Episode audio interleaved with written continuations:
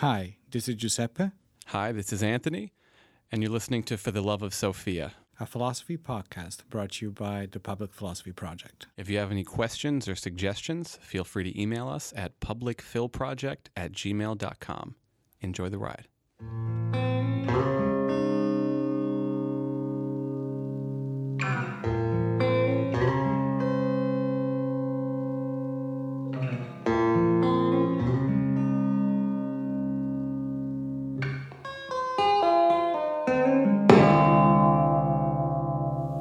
Guys, hello. Hello, everybody, and welcome back.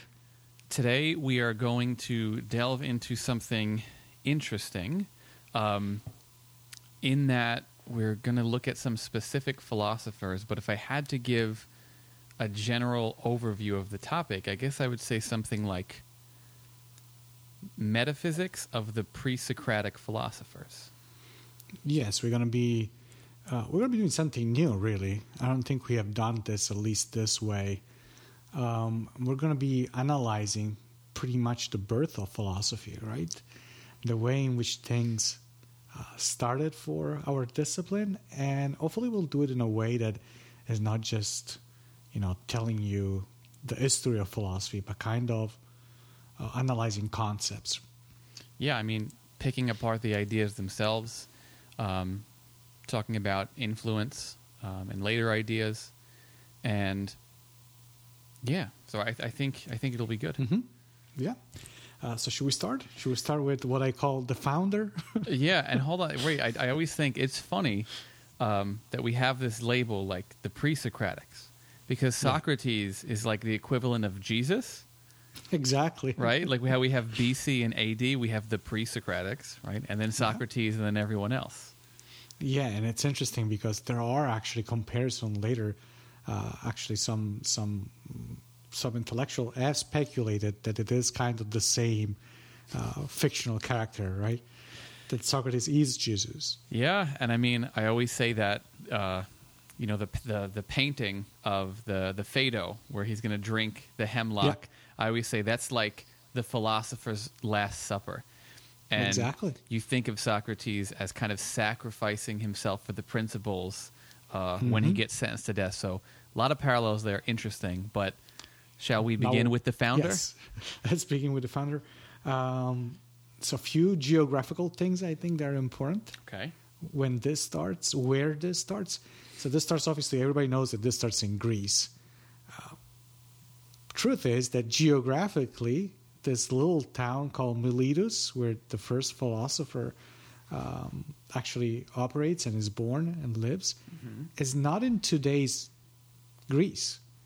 It's actually in modern Turkey on the coast, which Mhm. was Greece back then, but it's a little bit different. And I think that's important because you, you get a little bit of this influence from the East uh, and the Eastern philosophy that gets there somehow. And Thales, that's the name of the founder, is famous for have people think that he studied uh, some Egyptian mathematics. He was able to predict, um, you know, eclipses and able to to invent things that had to do with irrigation because of his travels Mm. east. So I think that he has a bearing on on his way of thinking. Yeah, and I mean, Thales is considered the first philosopher because he was concerned with, you know, first principles and the Mhm. causes of things. And like this is the kind of thing that Aristotle talks about in the metaphysics. And the thing about Thales is that we just have this information given to us through other philosophers. Yeah, he doesn't write anything, just like Socrates. They, it wasn't popular to write books, I guess, back then. Um, and he's one is the first one that we have news of, at least, uh, that's trying to to answer a very difficult question. Uh, well, one of the questions he tries to answer, at least, is uh, the one about what we call the principle, the real principle. Um, and by that, what he means is like trying to figure out what reality really is, right? What is reality made of? Mm-hmm. And uh, the the idea is that you know we look at reality and it seems so diverse, right? We have so many different things all around, but he thought, and some others will think the same after him, that there must be something underneath those differences that stays the same. Um, and today we call it this the problem the one and the many Hmm. uh, they're, they're, they're different kind of, of issues and it's interesting so first of all i always say let's think on when this happens right we have these people that start thinking about these very difficult questions what is it 2700 years uh, yeah, like the sixth century. Yeah, right. Uh, sixth century BC. So he, he's trying to grapple with this question. And even more interesting, this is happening when mostly people are answering questions mythologically, we can say. Mm. They're not using reason, uh, you know, almost piggybacking uh, on our critical thinking episode. They're not using reason, they're not using this thing that the Greeks will call logos to understand certain things. All they're doing is, you know, again, there's a storm. Well, there must be Zeus that's pissed off, right? Mhm. It's the Uh, mythos. It's the mythos, right?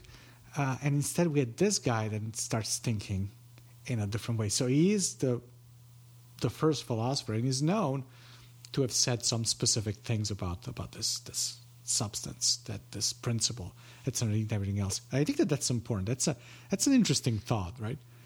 And at the end of the day, I don't think that's different from what we're trying to do even today. What physics and chemistry and biology try to do, right? Yeah, right. And these guys were just going one step beyond what would be the modern equivalent of that, right? That's that's the meta aspect. And this is why in Aristotle's work, The Metaphysics, um, he says so philosophy, right, the love of wisdom, that wisdom is having knowledge of primary things. And these primary things are exactly what you're talking about. It's like these underlying principles or mechanics that structure reality. It's like be, it's because of these things that everything else is the way they are. And I always think about it like I'll always explain it in class as think of the primary colors. Right? If you talk about paint, light stuff aside, right? So mm-hmm. you have like red, yellow and blue. And you call them primary colors because those things cannot be reduced down any further. Right? Those are the basic ingredients of the cake, so to speak. And everything else, all the other colors, come out of different arrangements of those things. So when Aristotle and who's you know influenced by the pre-Socratics, and all these guys are talking about primary things, they're like, what are those basic ingredients of reality from which everything else springs? And the interesting thing is that at least these guys think that this uh, this primary uh, colors of reality are absolutely stable, right? They don't change. They need to be unchanging, somewhat. And on top of it, these guys, specifically Thales, believes that it's to be something material. It's to be something physical that it's there, right? Something, again, that you can touch. We can say something material. It's not some thought. It's not something that can that can change, but it's the substance that is behind everything, uh, which is interesting again, uh, because it's in a way it's a form of materialism, isn't it? Yeah, and, and if you think about Aristotle's four causes, it's like the, the material cause. Um, And what Thales talks about is that most basic material cause. And it's very funny, you know, it's, it's only the philosophers, the crazy people that people think, think about these things, right? Because there's Yeah. this, this funny story about Thales where he's walking and he's just so busy looking at the sky and thinking about the mechanics of reality that he just falls into a well right? And so the idea is you're so concerned with the quote unquote heavens that you lose grip with you know what's right in front of you. And, and I feel like this is such a this supposedly true story holds true for criticisms of philosophers today. Absolutely. Um, before we get into the specific element that he believes, the specific principle that he believes is underneath everything, and why he believes what it is, I think there are other there are a couple of more aspects about Thales that we rarely think about. So he's famously said something like, "All is full of gods" as well, right? Yes. uh, is this this with this idea of pantheism pretty much and probably we can talk about this a little bit more and he also has a specific idea of what a soul is uh, he, he he thinks apparently he thinks that magnets have souls because they make things move right and everything that moves or that makes things move needs to have a soul. So the soul seems to be for him the principle of movement, Yes. right? Which is which is interesting uh, because again, we don't think that way. We think that everything, not everything that moves has a soul, right? Uh, but instead, he would think that, and well, the caveat is what soul is for for Thales is probably not what it is for us, right? Yeah, it's kind of like the locus of change. Maybe you can Mm-hmm. think about it like that. And so when you tie this into what we were saying earlier, Thales is someone who thinks that reality is ultimately composed of one substance, right? One type Mhm. of thing. However, if he's also including motion and cause and change in it, this one thing has to also account for change. So it's something that Mhm. at once is one, but it can become a, a certain type of many. So it has to be malleable, right? Because it's not just Exactly. one thing; it's one type of thing that could take on different modes or forms.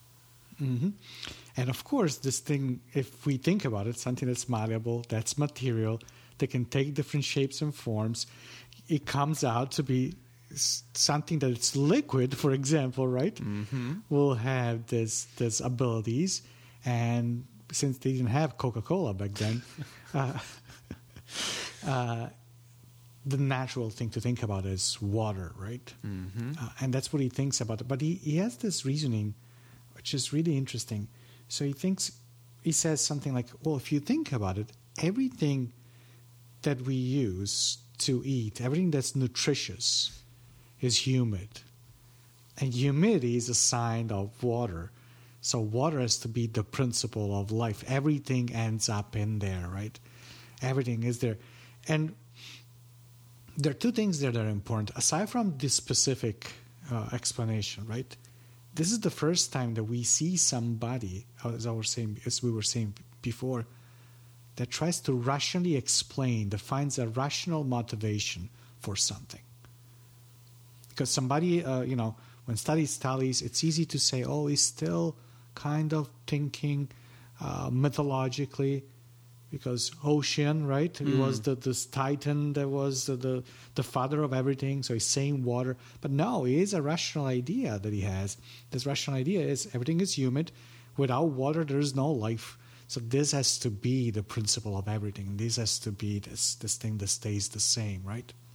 Yeah, there's this idea that like seeds, right? The the kind of mm-hmm. how would you say basis of life always re- has a kind of moistness, right? Yeah.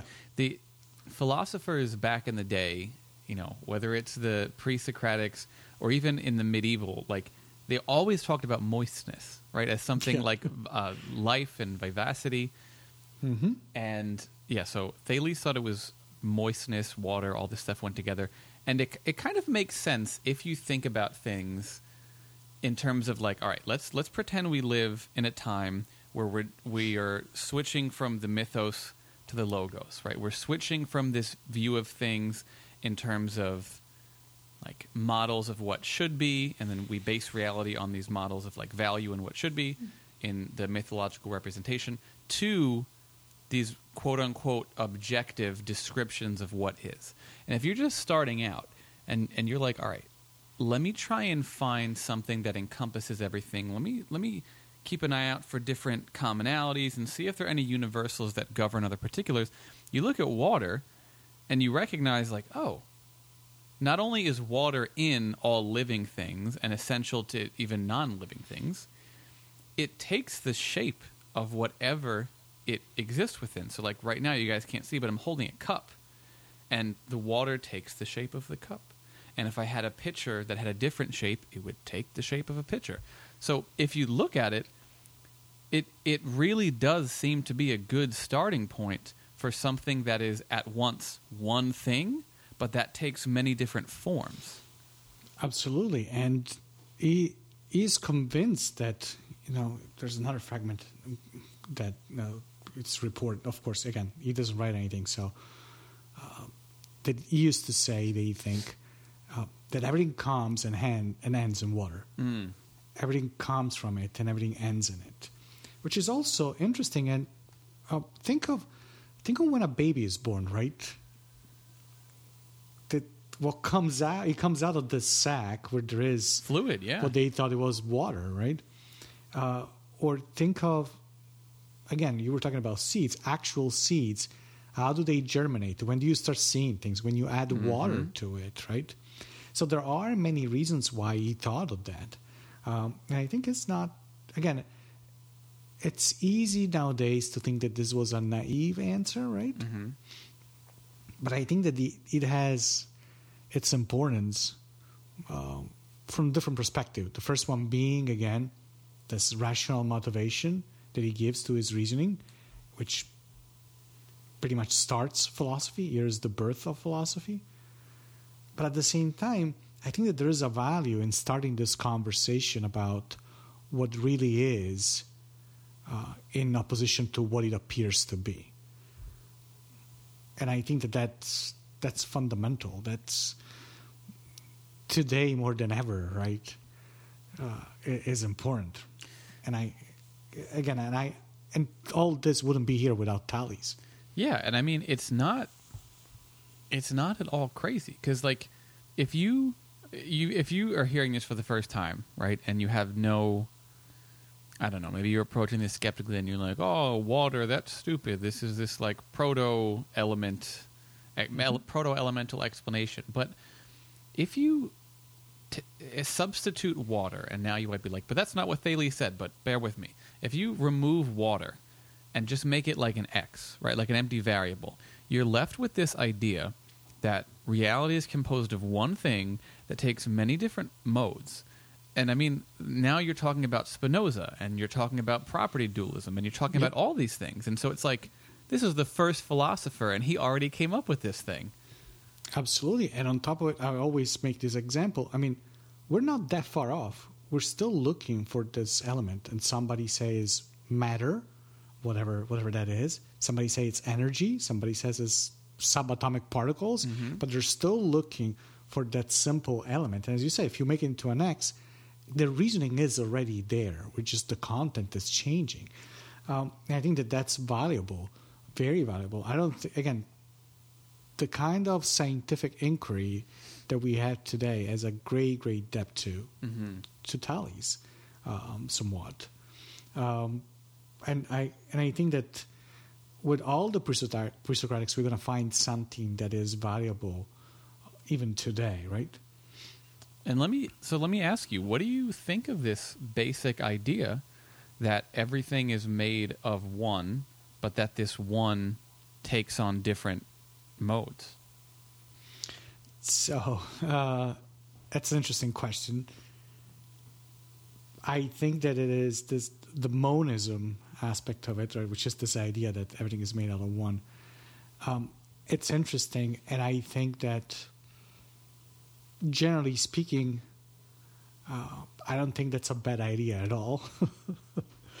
Actually, I think that if you believe this, if you think that this is a way, and you're able to to kind of prove and make your argument that this is the way things really are, there are certain the way in which we live our life can be changed radically. Because all of a sudden, if I realize that we are, that everything is, let's say, related, right? But it's in this case, it's more than related, right? We are made of the same thing, which means that literally we are we share a nature, we share something, right? then certain things that we do, the way we behave uh, with each other, human beings, but even the way in which we treat whatever surrounds us, it's got to change, right? Because all of a sudden, I'm not. Well, I'm going to make a, a, a silly example. I'm not littering the planet, right? I'm not throwing garbage on something that it's just a recipient or some, uh, a receptacle, rather, or something that I walk on. But all of a sudden, I'm throwing garbage on myself, right? I'm Mm, throwing yes, garbage yes. on on who I am. Then all of a sudden, I don't know, whatever issue, whatever environmental issue you can think of, it's not just a remote thing. It's not just something that has to do with a piece of reality that's separated from me, but all of a sudden, it has to do with me, my intimate nature. And the same thing can go with even I don't know.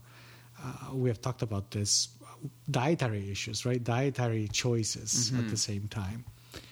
Um, so yeah, I don't think I don't think that's out of the question to to believe this, to think that this might actually be a good thing, a good a good idea. Yeah, and I mean, contemporary physics is based on a version of this idea. Like, I wouldn't say it's exactly the same, but you know, the example you gave, I think of that. Is it that that famous like Carl Sagan quote about like, "Oh, I am stardust," right? And everything is made of the Mhm. same thing. So you look at nature with this kind of reverence, and I think the interesting thing about this type of monism is that on the one hand, there is um, an underlying static element because it's the one thing and it's never not the one thing, and which in this case is water, but maybe it's something else. Mhm. However, within this the like static underlying foundation, there is something that's not quite static. There's the change. So, in a way, this is already um, like a solution to like radical monism because it manages to kind of put together a monist thing with some kind of pluralistic overtones, right? So, I mean, a funny thing you could say is that Thales just solved philosophy before philosophy started. And I'm thinking, like you know, uh, you mentioned Spinoza before. It's you know, there's the substance and the modes, right? Mm-hmm. Uh, it, it's kind of, and it, and it's interesting because again, as you say, there's this idea of of static, a static element, but at the same time presents itself in dynamic ways. Um, and I think that this is the the interplay that there is between reality and appearance, right? At the end of the day, if we had to be, it's, it's going to sound paradoxical, right? But so Thales is convinced that what is really real is the static thing, right? And then we had the appearance that is ever changing from a certain perspective. But the truth is that this ever changing thing, it's also part of reality. Mm-hmm.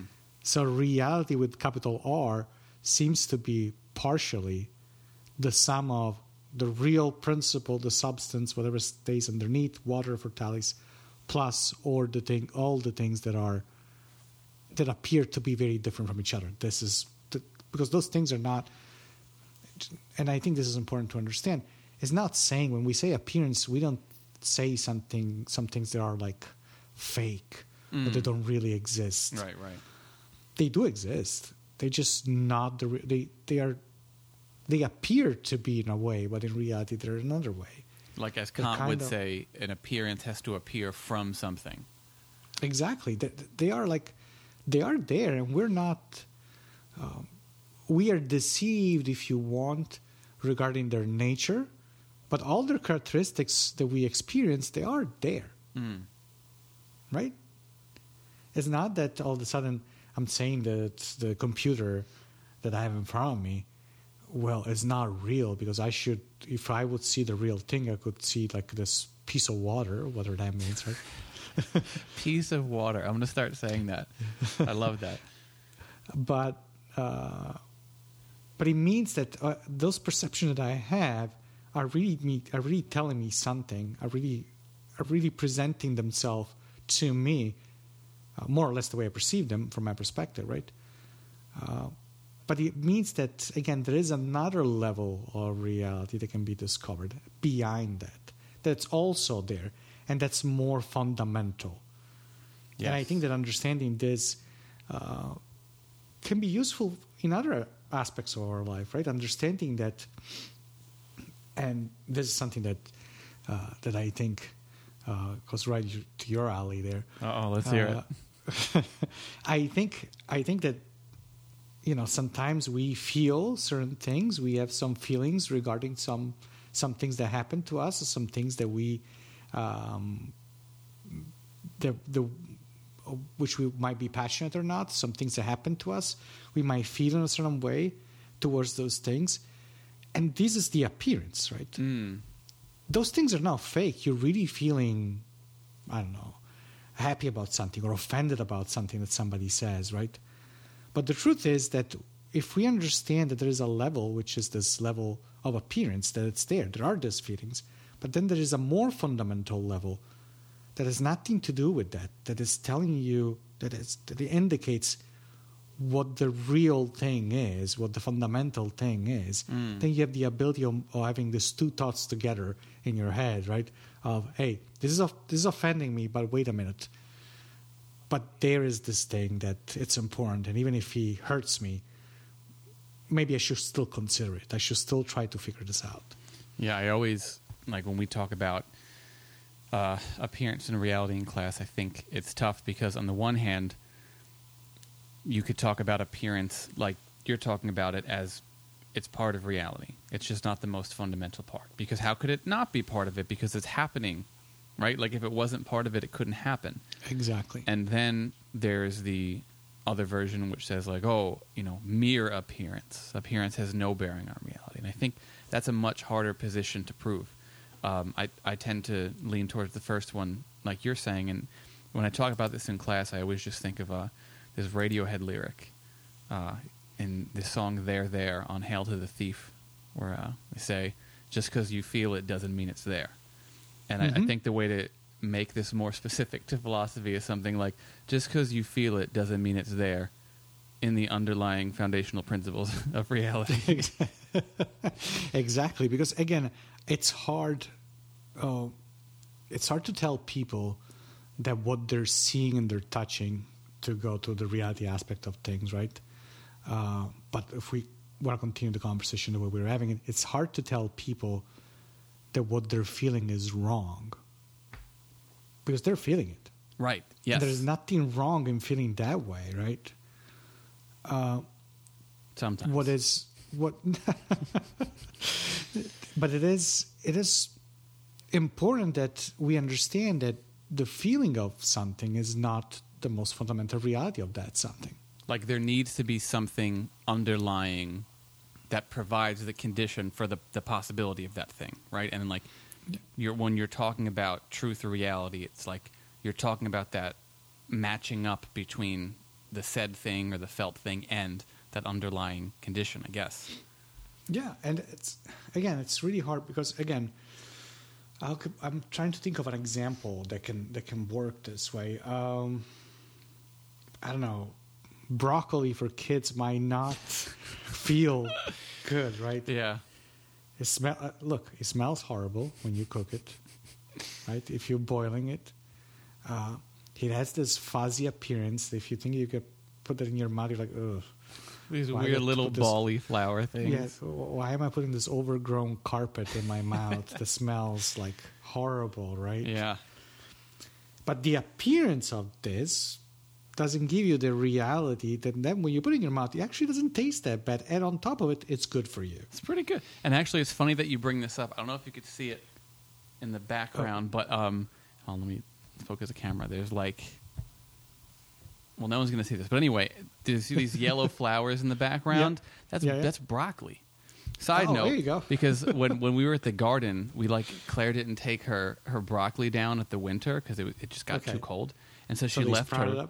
Yeah, and then we came back in the spring, and broccoli, if it doesn't grow into broccoli, fuzzy carpets, as you're saying, it turns into these like pretty beautiful yellow flowers. Flowers, yes, yeah. yes. Side note. Uh, but it's right. That's that's the idea. That's understanding how things really are without dismissing uh, the what people feel. I think that's important. But this again, Thales is the one that's telling us Mm. that for the, for the first time. I think through this idea of appearance and reality and water and malleability of stuff.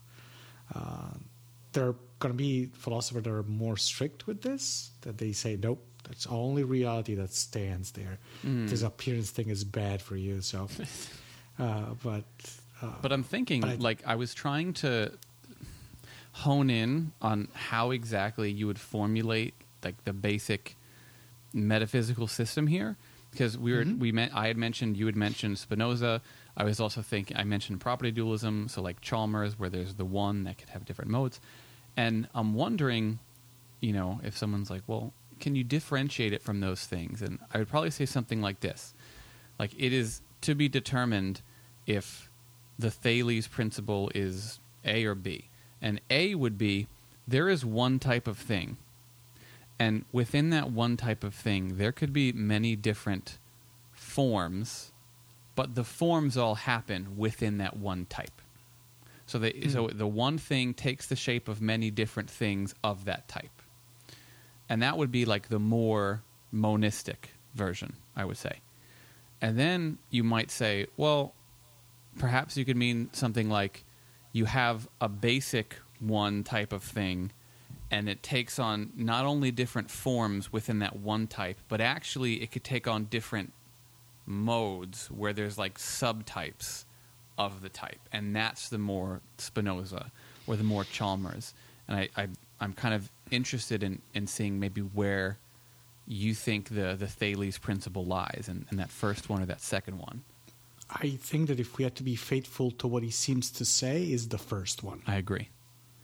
Um, then we can use. I think that then people like Chalmers, probably not consciously, but somebody like Spinoza probably, it has in mind this Thales principle and is modifying it, right? Mm. Uh, the, the the philosophical better the philosophical discussions eventually takes this and and he modifies in a way that arrives to Spinoza, that arrives to uh, to Chalmers. But I think that in his original intent, Thales is thinking about the first one that you're saying. And again, the, the this principle is material. I was going to say it's It more materialistic. one. Yeah. It's it is absolutely materialistic. I think that the counter uh, philosopher uh, at the beginning, uh, and we're not gonna. I think I don't remember actually if this is um, historically accurate, because I think that Herac- Heraclitus or Heraclitus, Mm. we're gonna say it in two different ways here, Mhm. Might be contemporary or, of Pythagoras, which is the other guy which we want to talk about. Or I think maybe Heraclitus might be older than Pythagoras. But I don't know. Yeah, he's a little bit older. They overlap a little bit. Got you. So I was I was correct. Good news. Yeah. I still remember this stuff. Um, I think is the the the counter to Thales, right? Mm. Because Heraclitus is famous for something else.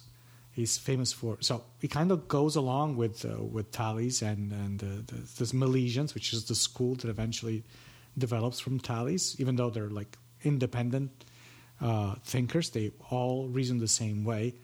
Uh, and we can say that Thales, I want to say that the first observation that Thales must have made is it has to be reality is so diverse, everything seems to be always changing, everything is always different. There must be something specific that stays the same, aka water for Thales, right? Mhm. And I think that noting this change is also the thing that Heraclitus does, of course. Uh, he noticed this universal uh, dynamism, we can say, of reality. Everything, nothing is ever the same, right? Mm. People age, trees grow, water flows, uh, even rocks change throughout time, right? So you notice kind of the same dynamism that it is in reality. And instead of putting, instead of saying, well, there must be something that stays the same, he thinks that exactly this constant change is this element that we have to find that's underneath. That's what constitutes reality. Mhm. And famously in Greek, he says panta rhei, right? Everything flows, everything changes. Yeah, and so first of all, I would like to point out that when I said they were he was older, that was not me having knowledge. That was me looking at a at a diagram because I am not an expert on this historical stuff. So we're on the same page. You probably are better than me at this. Um, but yeah, with Her- so Heraclit- Heraclitus, be the white person, Whatever. say that. Um, yeah, he has this this saying that later became like the Pocahontas saying, right? Where you Yeah. can never step in the same river twice because new yes. water is always rushing in. So, in one sense, there is this reversal of the principle of oneness because we're replacing it with the principle of change, which I guess is like perpetual plurality or something like that, right? And I mean, if you think about that, do we think that is more or less justified? Because certainly things change in appearance, right? Like Mhm. nothing is static in appearance. So maybe, I don't know, maybe this is more accurate. Well, and I think that he's still making the difference between appearance and reality here, uh, but he's reversing it because he's kind of telling us, well, you think you're stepping in the same river. True. Yes. That's the appearance, but the reality is that everything is always changing. So it's kind of reversing the principle completely here.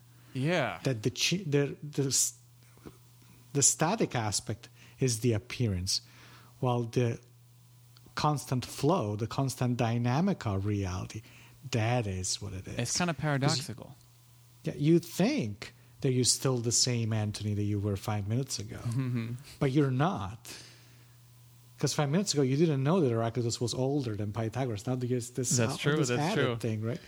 Uh, but but you know, aside from that, I think that that is what he's doing. He's doing is reversing, he's putting on its head pretty much Thales' stuff. Um, and I think this is again, uh, aside from Pocahontas, right? This is a very interesting idea, the fact that everything is always changing, because he poses real questions and real, and, and he puts us in, in front of specific difficulties when we think about reality that way. Uh, I always, you know, when we talk in class about this, sometimes then I like to have the students think about something that if he is right, we are making all sorts of mistakes all the time. I'm yelling at my kid because of something that he did like two hours ago, and I didn't find out until now. Now I'm yelling at him, but he's not the same person anymore. So I'm being unfair to him, right? Or even more seriously, we keep people in jail for years and years, and probably the person that committed that crime is not there anymore, and I'm punishing somebody else. Because again, if we take what he's saying seriously, then there are the serious questions. It's not just ethical, even you know, even metaphysical. Um, are you in love with the same person that you were before? It's Are you even the married same to- person? You know. Are you married to the same person? And it's is your wife married to the same person? Are you the same? Mm.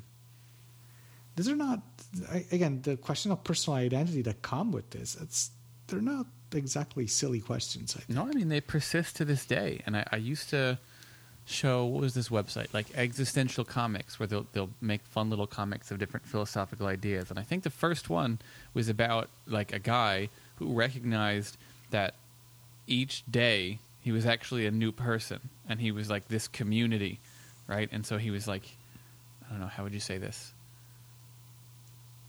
I, I, without getting into that because I'm now I'm like screwing myself up. But the thing about this uh, Heraclitus idea of everything is change, you can't step into the same river twice, is somewhat I don't want to say confusing to me in itself, but I want to say it's confusing because he, he has other fragments. Well, other people say he has other fragments which say things that almost go against that, and I'm not sure how to rectify that. Like for example, he says the thing about the river, right? But then Mhm. he also says we step into and we do not step into the same river. We are and we are not. And I'm like, what does that mean? Um, so that we step and we don't step in the same river. It, it literally it's literally talking about stepping into something. Mm. and it has to do with the fact that there's th- these other fragments where he says things like um, that everything is always in conflict, and everything is and is not at the same time, right? Um, that everything is not. Um, that everything is everything is everything else because everything is always changing again. If you think about it, Mhm.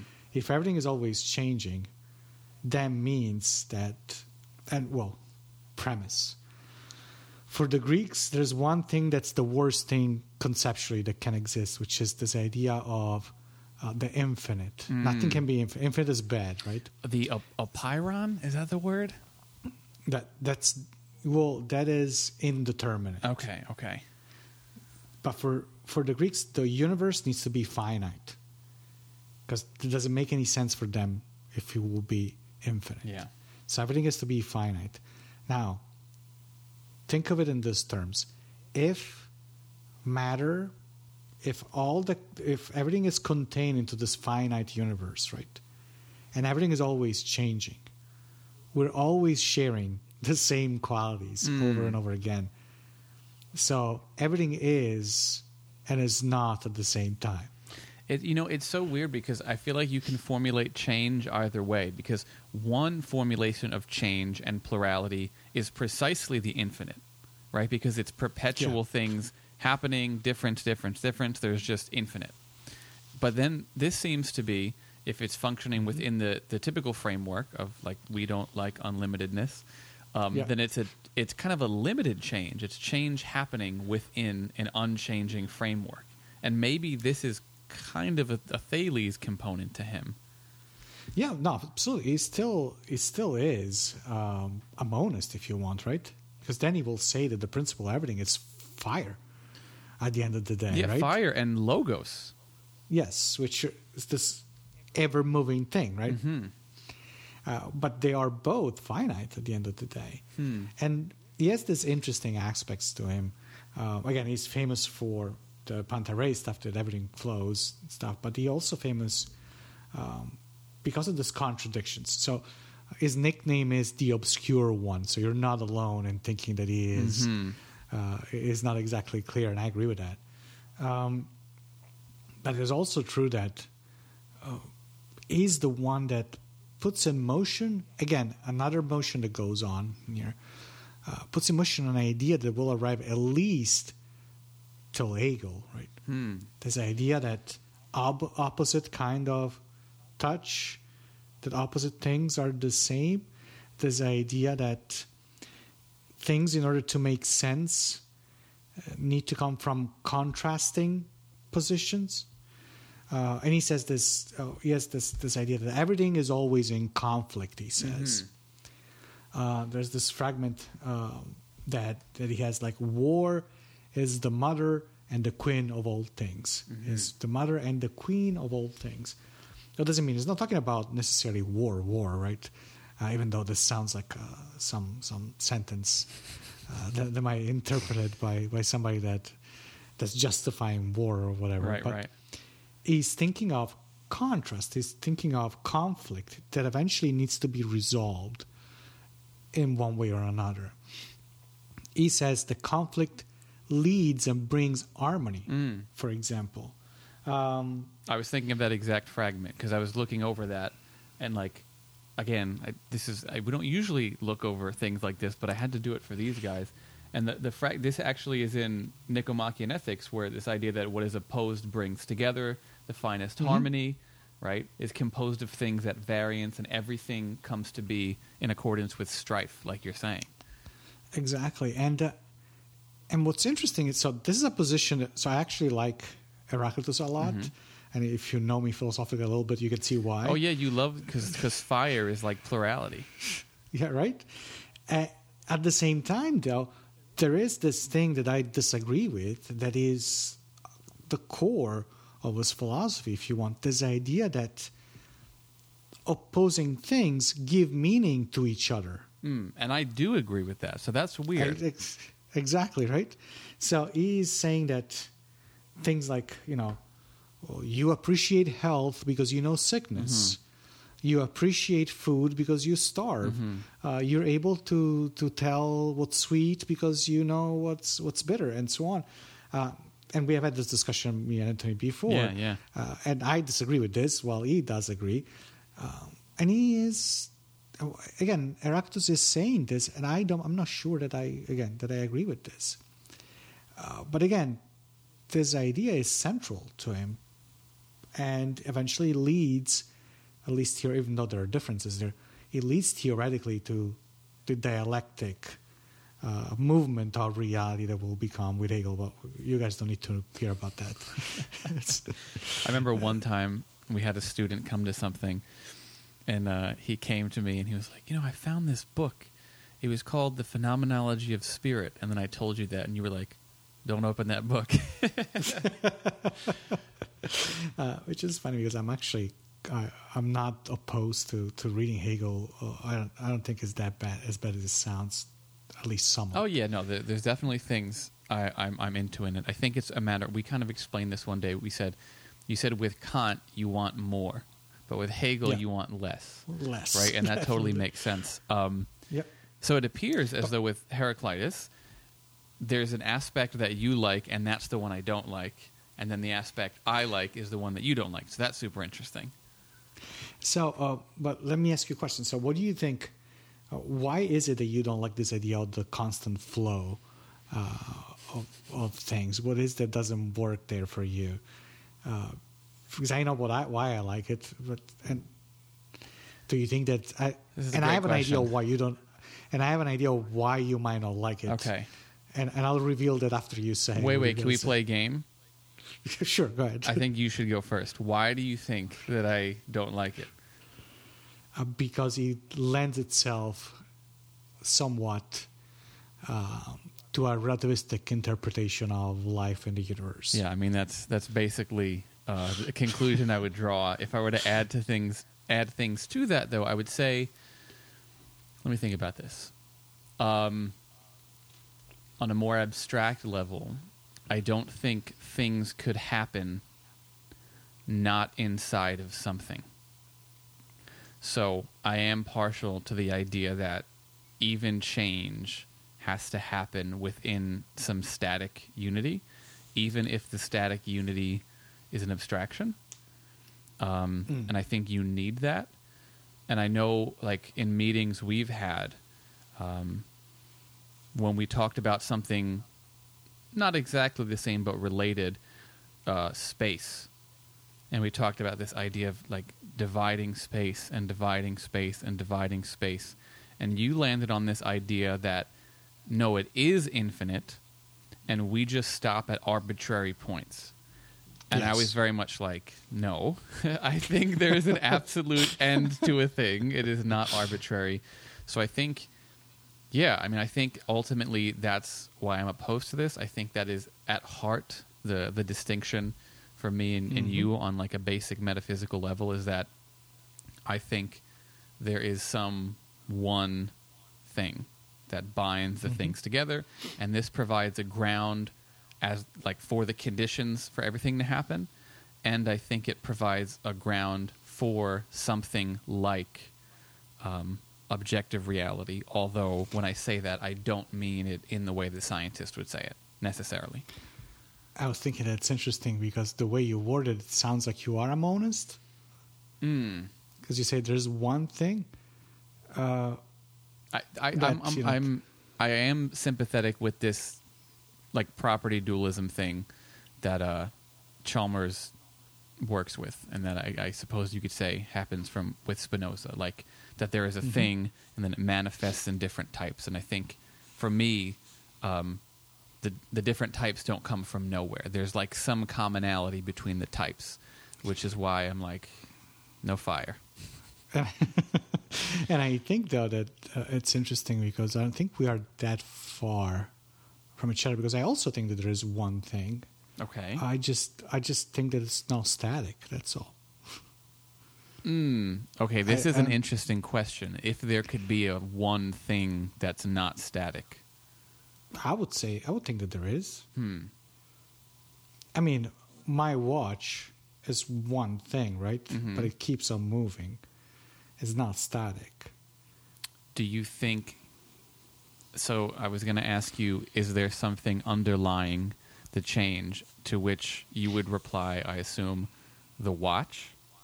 Is that right? Yeah, that's, uh, and my question would be, yeah, what is that? But you, again, to make maybe a better example, right? If you think of a star, uh, if you think about the sun, right? hmm It is one thing, but we know that it's not static, right? There are always things. There's always those, I don't know, or if you think about lava inside a volcano, right? Mhm. It's there. It's this one thing, but it's always moving. It's never. It's never static. Hmm. and I, we have had this. Maybe we're going off on a tangent here. Uh, good, We have had this. We have had this conversation before, and I always say uh, that the only things that are static are dead. so th- there's the only thing that don't move, that don't, that don't have any any uh, dynamicity to it, are things that are not anymore. They're literally dead. Hmm. Okay, so I absolutely would like to continue this because I'm having a lot of questions and ideas, and I think once we hash those out, that'll actually push us into some other pre-Socratics. Um, Yep. But I think we got to stop for now. But this is something to Yep. look forward to in, in the next episode. All right. See you later. See ya.